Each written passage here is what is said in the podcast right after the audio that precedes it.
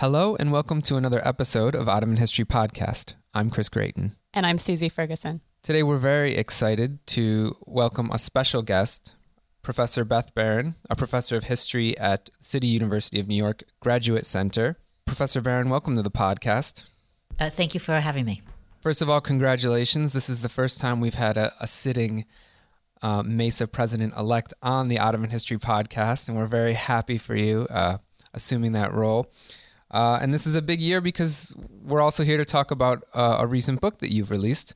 Uh, this is uh, Professor Baron's third book entitled The Orphan Scandal, uh, and it'll be the subject of our conversation today.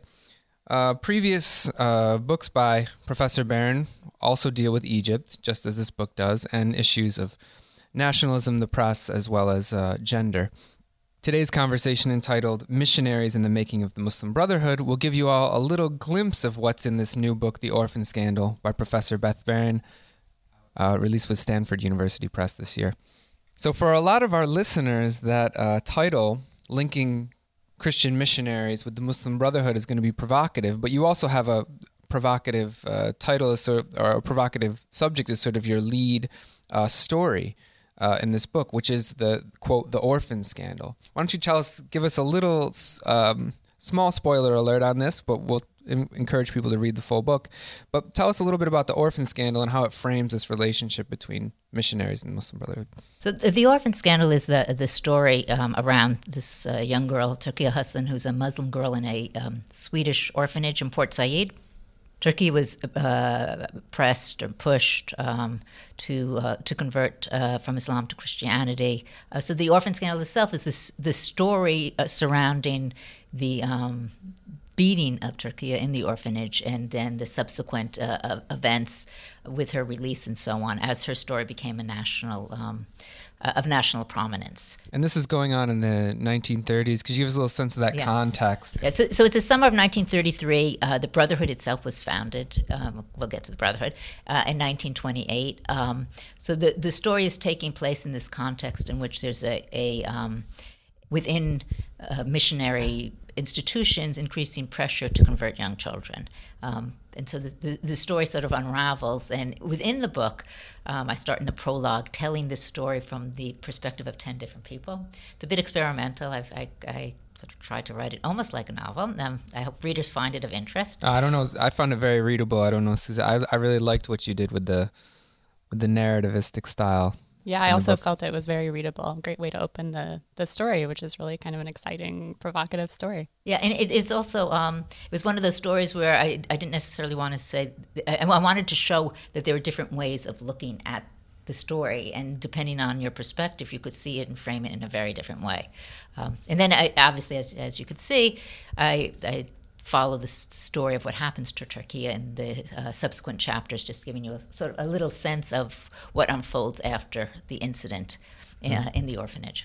Although a lot of the book actually deals with events that uh, uh precede uh, Turkiya Hassan's uh, predicament, because I mean, by the 1930s, you have British rule in Egypt is firmly established, but you've also had this post World War One nationalist uh, rise uh, that you've dealt with in some of your other research. And so the Muslim Brotherhood is emerging within this very complex political context of uh, anti imperialism, nationalism, and then, of course, the issue of religion.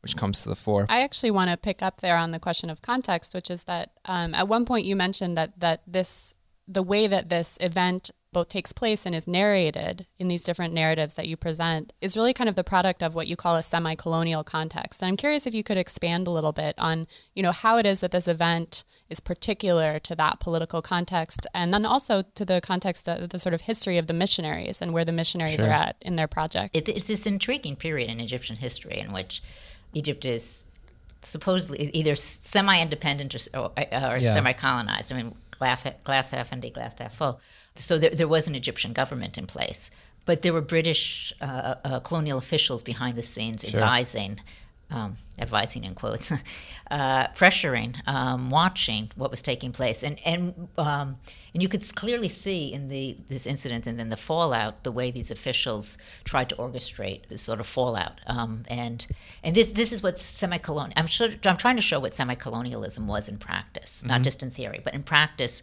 The way officials intervened, uh, British officials pressured Egyptian ministers and so on, um, and that Egypt wasn't uh, didn't have autonomy uh, to act and didn't wasn't really independent. And you also disaggregate the relationship, which I think is often overly simplified, between a sort of semi imperial British presence and a missionary project, sure. right? So I'm wondering if you could say more about sort of the complexities of the relationship between the missionaries and the British, and then also maybe where the missionary project is in its sort of evolution in Egypt. I think it's interesting, if I may just add on that, the missionaries in question in this particular case are, case are uh, Swedish they're not actually British missionaries, so that adds an interesting layer, right? I mean, there is a sort of sense that the missionaries operated in Egypt because of the British uh, protections, and certainly they did. And the British sense was that the missionaries should provide social services. This was colonialism on the cheap, or semi-colonialism on the cheap. Um, so rather than you know have uh, uh, have the state provide these services. There was a, um, uh, a sense that the missionaries could provide um, services for orphans, services for, uh, for, schooling, for hospital care, and so on. Uh, the, so, the, so the British uh, enabled that, they protected that. On the other hand, the British were also very concerned that um, with missionaries when they were concerned that with, with the nationalist reaction and also Islamist reaction. They were always concerned that the, the missionaries might provoke, and they often did provoke. I mean, there were a number of scandals. The orphan scandal was one very prominent one, but there were sc- scandals with um, uh, a man named Reverend uh, Zwemer who handed out um, pamphlets and so on in, in, at Al Azhar. So they were constantly on guard against these sorts of provocations because they wanted to keep nationalist sentiment muted. Uh, so, so the, the the British position was a bit more ambivalent or more gray than we tend to think. It wasn't just you know, giving full carte blanche to missionaries, but also they, they kept an eye on them as well. I mean, I think this question of you know managing the missionaries is really an interesting one, and uh, you know, I wonder if maybe we could get a little bit more specifically into why it is that it's in the 1930s that this problem of managing the missionaries, um, these scandals, sort of come to the fore, right? Why is this the key moment or the key decade or five years um, in which you know the problem of missionaries really kind of rises? What is it about the 30s? Yeah, well, it's, it's actually I think it's the 20s into the 30s. Mm-hmm. Um, so the Muslim Brotherhood is founded in 1928 uh, in Ismailia, and it's it's founded in the, the canal zone, uh, and the first branches are also near the canal zone in places like Port Said um, Suez, and so on, and, and, then also in the Delta region. The 1920s is also the period in which the missionaries um, reached their largest. Uh, largest sum. I mean, you have groups like the American Mission, which is quite numerous. The second largest group is the um, Egypt General Mission, which is the mission that was actually present in uh, Hassan al-Banna's hometown, mm-hmm. uh. So, um, so the, the missionaries are reading their numerical, reaching their numerical height in the 1920s, um, and then you have these the, these uh, small branches of Muslim Brotherhood, um, and they're coming into contact with one another. The Muslim Brotherhood is very aware of the um, activities of the missionaries, um, and they they the Muslim Brotherhood sees the missionaries as competitors, essentially. I mean, here we're going to get into a big historiography of the Muslim Brotherhood. Thinking about it in the longue durée, it's sort of gone through a lot of changes. Uh, but what do you see as the fundamental nature of this organization arising during the 1920s? Are they uh, essentially a different version of missionary organizations in terms of what they do in practice? Are they emerging directly in response to the missionaries? Maybe you could flesh that out in terms of Hassan al Banna's own relationship with missionaries in his town or these types of issues? So, so uh, Hassan is quite clear in his memoirs. Um, he talks about missionaries in his early years, um, and the first organization he found he founded the Hasafiya. Um, he was a member of the Hasafiya order, but the first group he founded was in response to, in part, in response to the missionaries that he saw in his town. And the missionaries were mostly women missionaries uh, mm-hmm. mostly single women missionaries, and they had activities like um, um, embroidery or workshops um, or um, small schools and so on. And the uh, missionaries also sponsored Bible women, oftentimes local women, who would go to homes and read to people. I, I sometimes even imagine that you know one of these Bible women uh, knocked on Hassan al-Banna's door and uh, um, asked to come in and read the Bible. Um, so it's sort of like it's this, it's this, it's not this theoretical, uh, um, abstract. Um, uh, group that's somewhere out there, but it's right. really these these were people who had a very real presence in the town in which he lived and in the town surrounding in the Delta region. Sure. Um, and then in Ismailia, where um, Hassan al-Banna eventually ended up with his first teaching job. Um, the, the missionaries are a presence. They're not the only presence or influence, obviously, on the rise of the, the Brotherhood. The British, the British Army had a very large base right outside of Ismailia. And the first um, uh, members of the Muslim Brotherhood were workers on the base who felt humiliated by working in this situation with, with foreigners and so on. So the Brotherhood is responding to the, um, the imperial presence presence of foreign troops, the, the occupation, they're, but they're also responding to, and they're also responding to the, this westernization which is taking place throughout, uh, culturally throughout Egypt. But as well, they're responding to the presence of these Christian missionaries throughout uh, throughout the region. That's an interesting point because um, I know at Georgetown, what we do with our, our modern Middle East undergrad students, they read a, a particular statement of Hassan al Banna talking about the goals uh, of the Muslim Brotherhood, and there's a tendency to equate it sort of with socialism, uh, like as essentially a socialist project taking a particular discursive form. Maybe you could uh, explain that link between you know the missionaries as providers of social services and uh, the rise of the Muslim Brotherhood's role in the area of social services as well. So, so one of the sort of things that I that I try to do in the book is actually map sort of town by town, city by city, village by village, the encounters between the Brotherhood and the missionaries. Um, and what the Brotherhood learned from the missionaries that was that in order to um, bring people in, to attract followers and so on, is that you needed to provide services. So the, the Brotherhood was both reacting or mobilizing against the missionaries and um, uh, sort of rallying against, rallying people against the missionaries, providing a sort of vanguard of this opposition and they were also at the same time, in their own words, fighting the missionaries with their own tools. They realized that they needed to provide schools, they needed to provide orphanages. and later on they would realize they needed to provide clinics, which is the same the services that the missionaries were providing. That they needed to, uh, the Brotherhood needed to provide these in order to draw people away. So, what I think is so interesting is that, you know, many of the services that you mentioned, right, um, schools, orphanages, I mean, these seem to focus really on this question of youth, right? And children really become kind of a focus for both missionary and brotherhood um, anxieties and initiatives. So, I'm curious what you make of why that is. Why is it that um, children and the young, and perhaps particularly female children, become kind of objects um, of these projects if you think that there you know there's sort of a, an outsized interest in children and their future? That's a good question. The um, children were obviously targeted uh, because they were the future of the nation so to speak. But they, they were um, they were envisioned by the missionaries as blank slates Right. That, that, whom you know the the missionaries could sort of write upon these uh, right. children and change change these children, persuade them. The most vulnerable of these children were the orphans who didn't have parental protection, parental mm-hmm. care.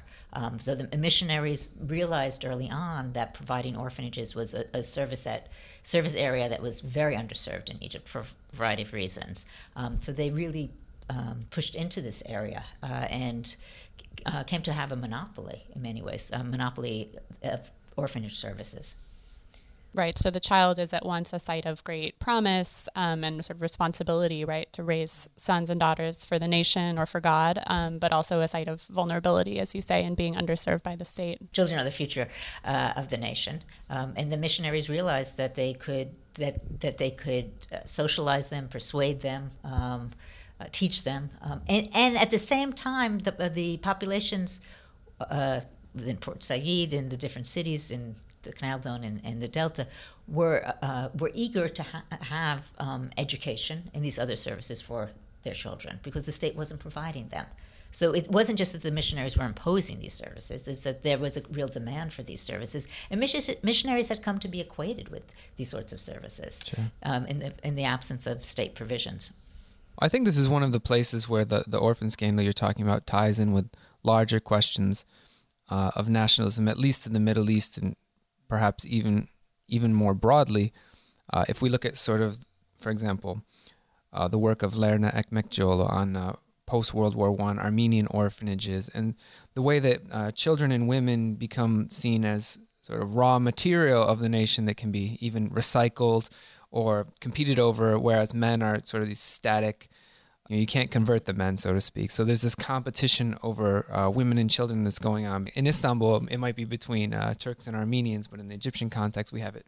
You know, the Muslim Brotherhood and Christian missionaries competing over the, the children as well. So the, the missionaries had had a sense, which is the same sense that nationalists had, that the key to a household was through the mothers. So this was another reason why they would target yeah. uh, target the mothers or tar- target young girls. The missionaries themselves were generally the largest number of missionaries were single women. So it was it made sense for them to actually target because they had access to the young women, um, to other women. So there was this this sort of sense that children were sort of fair terrain, and then also young women or women and mothers were, were sort of fair terrain. And keep in mind too that the state actually tended to provide, at least the Egyptian state, provide more services for young men than they did for young women. So there's more education services for the men, um, more social services, orphanages, and so on. So what the missionaries were doing was picking up the slack, um, providing services for young for young girls, which wasn't provided for by the state. Well, one of the question, one of the questions that raises for me then is sort of how this relates to your earlier work on nationalism and, and women in Egypt. Probably you can speak on it with a greater deal of nuance. Uh, but we see this sort of alliance between certain types of women's movement in Egypt and nationalism.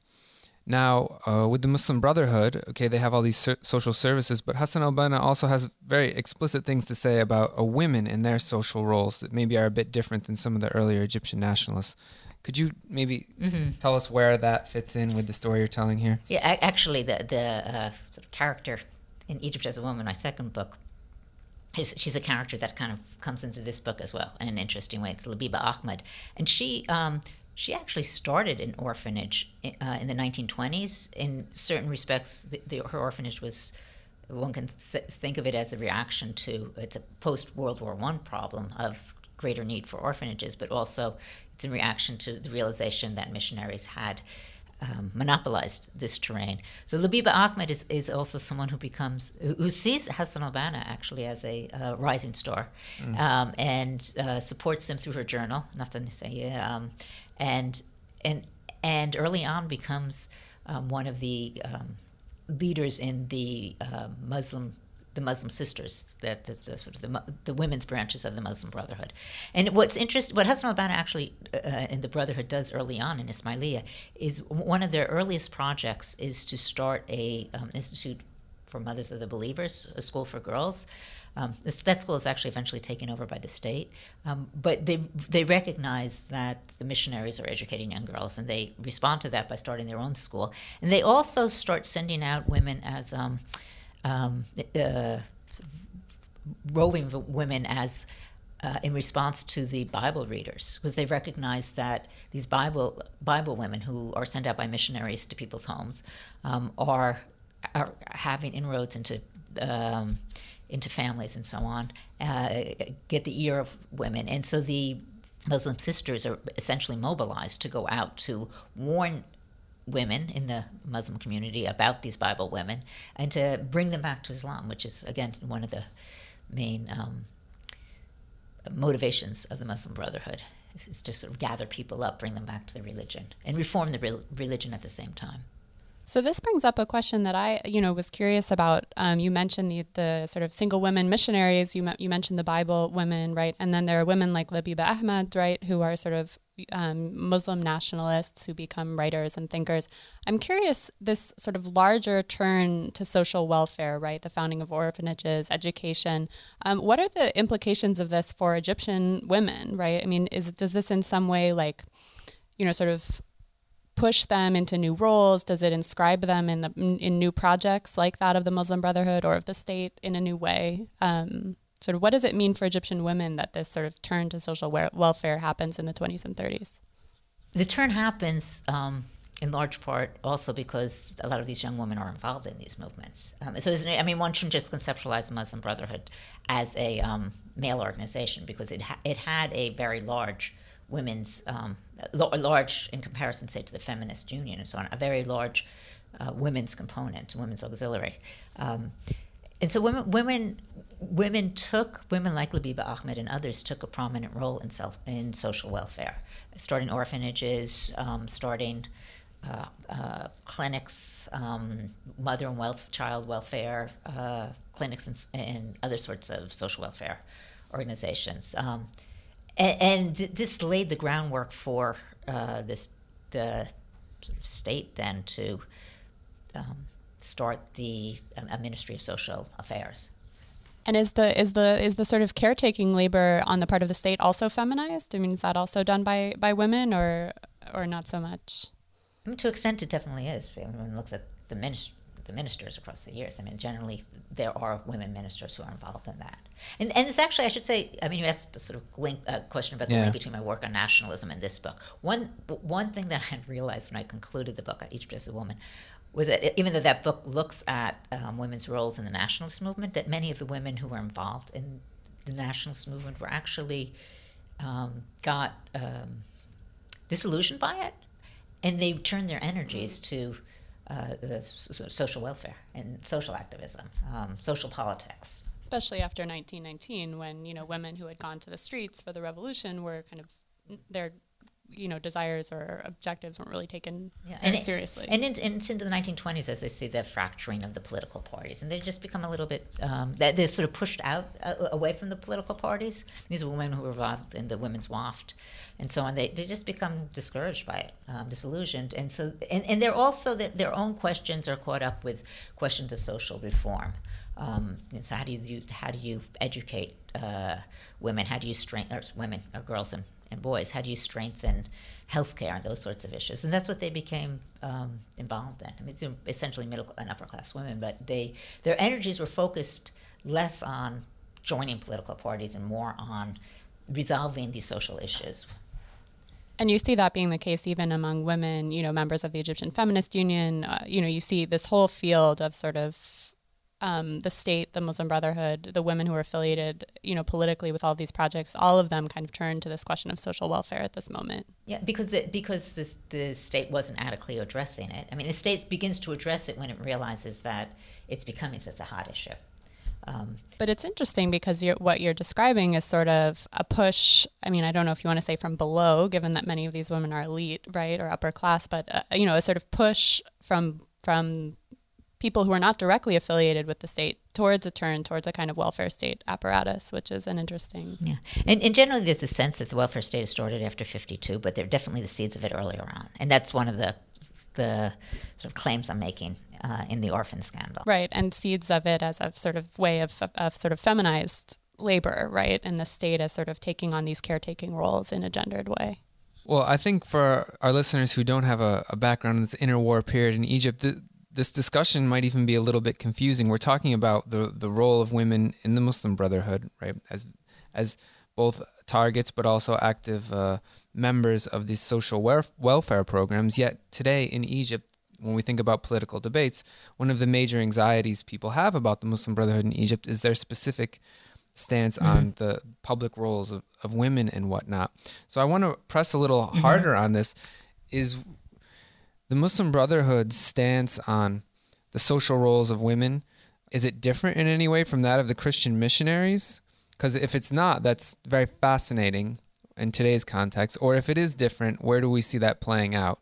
So one one thing is with the Christian missionaries, they we tend to homogenize them and think sure. that they all had one position on on women's roles. And, and one thing one thing that I tried to do earlier on in the orphan scandal is um, I'm looking at different um, different missions, uh, American and European, and trying to show that. Uh, you know, whereas some of the groups were, say, for example, pushing girls' education at, at uh, uh, primary and secondary levels, others of the missionaries were, were actually um, quite conservative. So, for example, I look at Lillian Trasher's uh, work and the, with the Assiut orphanage um, up in um, Assiut. She has, when it came to women, she was actually more conservative than a lot of the uh, Egyptian feminists of that period. She didn't push girls towards higher education at all. She, um, she herself was like pushing for these arranged marriages at a time when within Egyptians at least elite societies, though there were arranged marriages, there were a lot more oppor- there were more opportunities uh, for young people to, to meet, and there was there's a sense that uh, mm. of romantic. Um, a new model of companion. Yeah, yeah. I'm just thinking I wrote an article about marriage, whatever. Forget what the word is. Uh, anyway, um, but but Lillian Trasher was quite conservative when it came to, um, uh, even though she herself was this very dynamic, almost charismatic figure that had uh, she'd come from uh, American South, gone to Egypt at a young age, started this orphanage that just mushroomed. Um, and, and, sort of built it almost single-handedly, although with a lot of support from locals. Um, but it mushroomed to, to be a place that took in children uh, and widows uh, um, that numbered over a thousand at a certain point. Yet she she she had this um, uh, particular view of children how they should be accommodated. Some of the other missionaries um, were were pushing for more education uh, uh, and, and, pushed ideas of, just having um, education and, and, towards providing women with the opportunities for employment. So, so the so the missionaries themselves were not necess- didn't necessarily have a homogenous idea of what was right for women. The Brotherhood, at the same time, um, did endorse women's education um, realized that women should be provided with some tools to work. So, for example, in certain areas, this is actually specifically in the, the um, town that uh, Hassan al-Banna grew up in, the missionaries uh, at one point started a, a, factory that a lot of young girls were employed in. The Brotherhood, in response to that, uh, in summer of 1933, starts a um, a workshop for women to train them as well. So there is this sort of sense that you need to provide uh, work opportunities for young women and you need to provide education and so on. The, the issue may be for the Brotherhood that, uh, you know, what in a certain sense was um, forward thinking in the 1930s may may not have changed as rapidly as you know some of the other ideas. Uh, so that you know, the, you know, today they might push for education and work opportunities and so on for women. Um, it's not necessarily as forward thinking today as it might have been uh, then. Though certainly the Brotherhood's uh, perspective on women is very different from other Islamist groups in the region. Um, so, so again, even the Islamists themselves are not thinking; they're not they're they're not uniform in their view of um, you know what's right for women. And I think that's an important point that comes out of this book. And I don't find this to be a book that's particularly presentist, but in in terms of what it can say to the public discourses on political Islam today, as you just pointed out, the Muslim Brotherhood emerges in competition with Christian missionary organizations. This is very different than some of the other political groups we think of today in under this umbrella of political Islam who emerge out of very different circumstances in terms of who they're engaging with. Of course, it may not be exceptional either, but you, you start to understand how this uh, notion of a political Islamic movement in the Middle East is kind of flawed below the discursive level, you know, lumping all these groups together as one thing. I mean, the the the um, the Brotherhood certainly grows in response to the missionaries and in the image of the missionaries. But other groups like like ISIS, for example, are also, I mean, in a certain sense, a response of an, um, a foreign intervention. I mean, they're def- certainly growing in response to American intervention in Iraq. Yeah, but probably not American. Not American uh, missionaries to provide education and healthcare. I'm guessing that it, they're uh, intervening against something. No, but else. they're but they're intervening against an American military presence. Right. So exactly. they take a, so they take a military form. Right. So I mean, in a certain sense, That's it's kind of a, yeah. Well, in a certain sense, ISIS is in response to and possibly in. Uh, in the image of an American power. But it's not to say it's exactly the same. It takes it to, I mean, they use the tools at hand, um, but it's, in a certain sense, it's it's a violent reaction to a violent situation. I, I mean, I, I, one of the things. I mean, the, the book is not talking about yeah, the course. present day. I mean, I end with in the 1930s, but it's definitely. Um, wants to raise questions about the unintended consequences of foreign interventions in the region. Uh, and, and there, there, tends to also be the sense that, say, with the, the Brotherhood, that the Brotherhood is, I mean, the Brotherhood today is the, the is labeled terrorist by the Egyptian state and so on. Um, but, but, there's a sense to, of seeing it as something completely other, just apart from a European or an American um, way of a political organization. And what um, what the book is really trying to claim is it's not it's not that other. It's really it was created in response to and in the image of something that's very familiar to us. Um, and, and, and we need to be careful about our interventions in the world uh, because they do beget things that uh, that we that are unintended. Um. I also think the Brotherhood is often portrayed as springing from kind of pure ideology, right? I mean, it's othered not only in a sort of geographic or um, you know historical sense, but also that you know it comes from these these texts. It comes from this radical tradition, and I think what your what the book really does is show that actually it's you know the the development of the organization is historically contingent. It's it's rooted in a place and a time, um, in a set of circumstances that you really sort of get at and describe. Um, drawing on what on what you were saying about you know this sort of needing to be specific and to disaggregate, you know, the specific missionaries that you discuss in the book, right? You have Swedish, um, you have British, who you see as sort of fading in, in the in the 1920s and 30s, um, and the fact that their legacy is actually much larger than the number of converts. And to me, one of the things that the the orphan scandal and the story of Turkiya Hassan suggested is that we could see one of the legacies of the missionary presence as being, you know, either producing or marking or helping to produce a new idea about choice, right? And I found that particularly interesting in this story. It's all about it's about the, the choice of the young girl. You know, was she forced? Was she beaten? You know, was she coerced into converting or not? And to me, this seems to figure a new kind of female subject in a way, you know, one who is presumed to sort of under normal circumstances to have the ability to choose. Um, so I'm curious if you know how you see that, if you see that as one of the legacies of these missionary movements. Um, sort of positing a new kind of female subject who maybe, you know, will be able to choose her path or choose her religion unless she is coerced. That's a that's a, a great comment. I, I wouldn't say that, that the missionaries themselves created this new kind of subjectivity, but that the contest between the missionaries and the locals might have um, generated greater awareness of this sort of subjectivity. For the missionaries, this, the point that um, uh, they, they, were quite adamant that they were not pressuring Turkiya to convert because the if she converted, it had to have she had to come to it by choice. It was very important for them, um, but also for for the locals who are pointing out, and, and, and for Turkiya, who's making the claim that no, no, you know, she was um, being pressured. I mean, there's there were these letters of evidence. Um, there were marks on her body a doctor's report that she, you know, that she had been beating. Um, so this, she was making the case that there was coercion, but there is the, the, the fact that Turkiya stands up. She's she makes speeches to uh, local uh, gatherings. That she goes to Cairo on this uh, trip, and she gives interviews at newspapers and so on. So you do see the emergence of this kind of uh, figure uh, of a new kind of resistant figure, um, and, and she is a kind of promoted as as a kind of hero, hero, hero who stands up to pressure. Um, so it is a new kind of subject.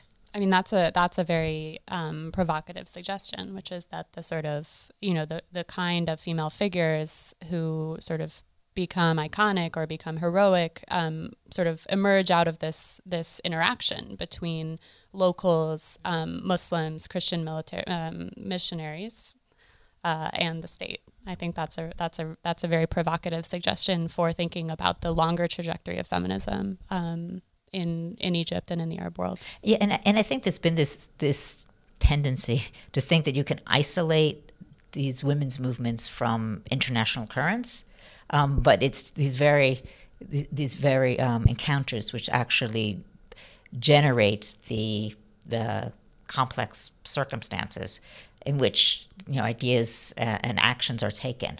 Um, so you sort of you know, there isn't any you know this this notion that you could just have women acting in isolation um, from foreign groups is just doesn't hold up. But it's it's not as if the idea came from the foreign groups. The the ideas were worked out in kind of combination. That's a really nice way of putting it. I think. One of the things about this uh, whole debate uh, that comes out of your book is the role of the press as sort of an arena for discussion and popularization of uh, these questions, uh, particularly the the negative portrayal of the missionary or tabshir, like missionary activities in the press and its association uh, with uh, colonialism. And you know, thinking of the press, uh, thinking of newspapers and media as a sort of tool, as a sort of technology that has its own, I don't know, if I want to say agency, but it has its own uh, causative qualities in this whole thing, its own productive qualities. Uh, do you see, for example, the fact that uh, the press in Egypt was overwhelmingly sympathetic to the Muslim Brotherhood as opposed to the missionaries as a key uh, aspect of this whole discussion? What I would say is that the the um, there's a couple of things. One is that the Muslim Brotherhood, in a certain sense, was the vanguard in uh, bringing the story to light. Once it had brought the story to light, the Brotherhood was still this like, very young organization, sure. um, with some you know twenty something leadership and so on. So. Uh, when the story, uh, as the story became more prominent, the Brotherhood um, developed a role that was more behind the scenes. So the and the press actually moved forward in a certain way um, to kind of t- not to say take over the reins of this anti-missionary movement, um, but as the movement spread, you saw the the activism of um, papers that had uh, rather general readership. Um, so you, you, sort of you do see the prominence of the press in this period of disseminating this uh, notions about um, broadening support for the anti-missionary movement. Uh, the Brotherhood itself, at this point in time, starts its own uh, journal. I mean, they're realizing it's, it's, actually it's founded in June of 1933, mm-hmm. exactly in, in this period. And the Brotherhood realizes that to, to be a player on the stage of Egyptian politics means we must have a, uh, a mouthpiece or, or, a journal uh, of, of record. Um, so the, the press in general plays a tremendous role in uh, uh, creating discussion, creating a, a, uh, a, climate in which this the issues surrounding this are um, debated. But it really, it, it mo- it's not. It no longer is just really about this localized story, but it's about the sort of you know hundreds of Turkiya uh, type incidences that are taking place in Egypt as mm-hmm. as the press kind of becomes very uh, takes on this investigative role of uncovering what's happening in a number of different um, places throughout Egypt.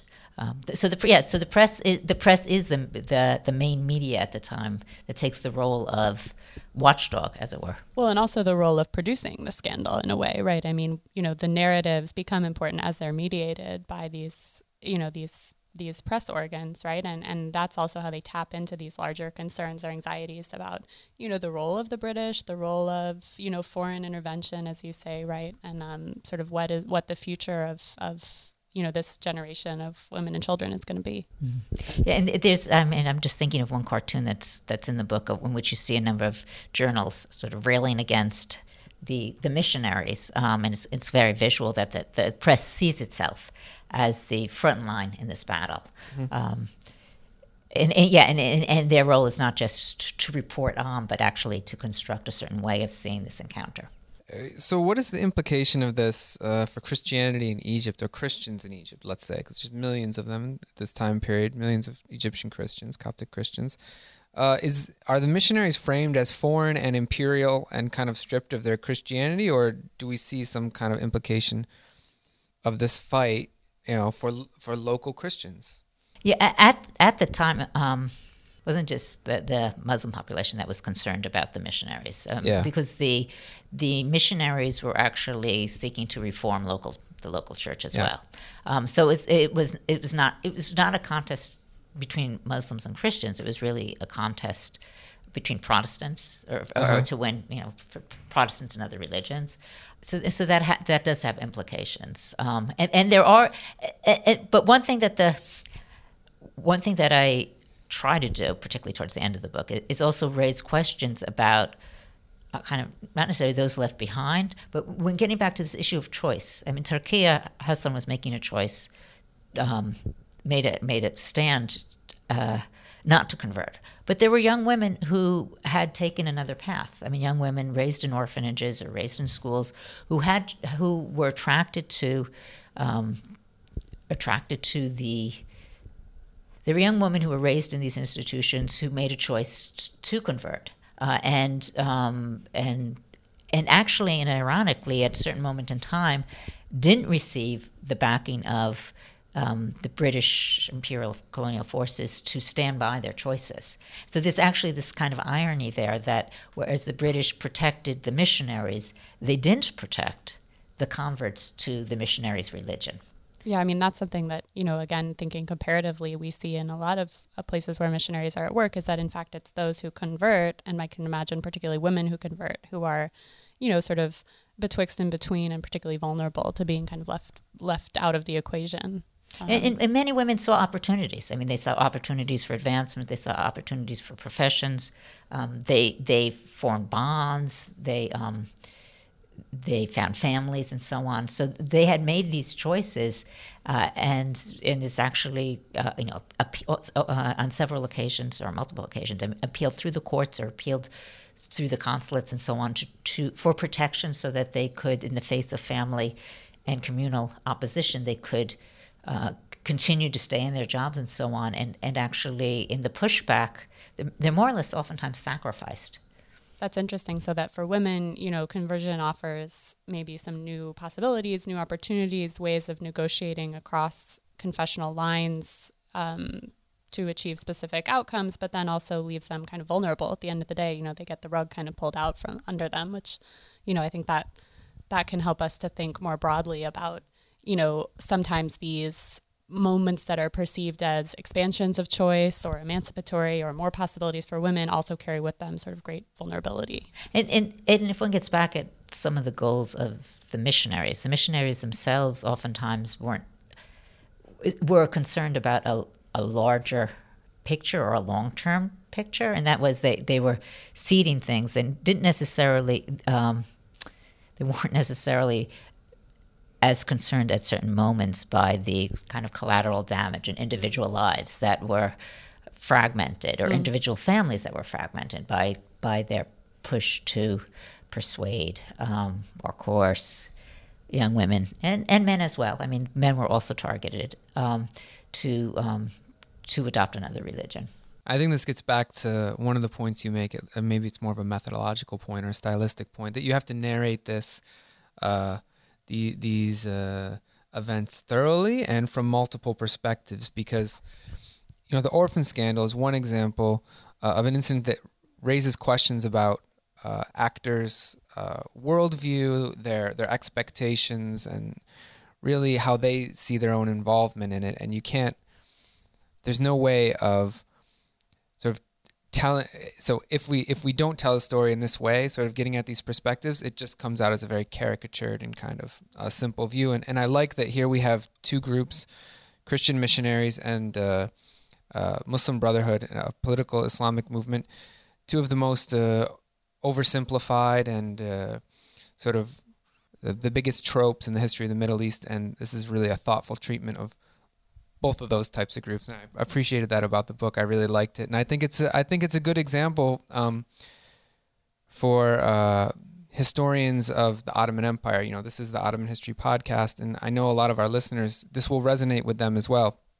I mean, my dissertation is environmental history, but at the center of the conflict that begins it is uh, missionaries going into the mountains, getting into trouble, and then something happens. So th- these are groups that may seem marginal, but they're at the center of something very big that's happening in the world at that time period.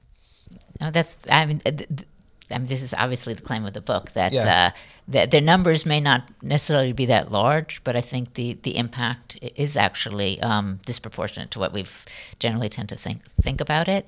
Um, and, and I also think that the, getting back to this notion of different perspectives, mm-hmm. um, it is important to I think to to understand how these different groups understood themselves and their roles. So for the missionaries, they really did believe that they went out with, you know, they went out with the best of intentions, and that they were bringing, um, bringing a message that would help people. And I think they just simply had no clue about the um, the um, sort of chaos that they were sometimes sowing sure. in their wake.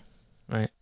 Well, on that note, uh, we're gonna have to wrap up this this interview. Uh, for those who want to find out more about it, they're gonna have to check out the Orphan Scandal, available through Stanford University Press.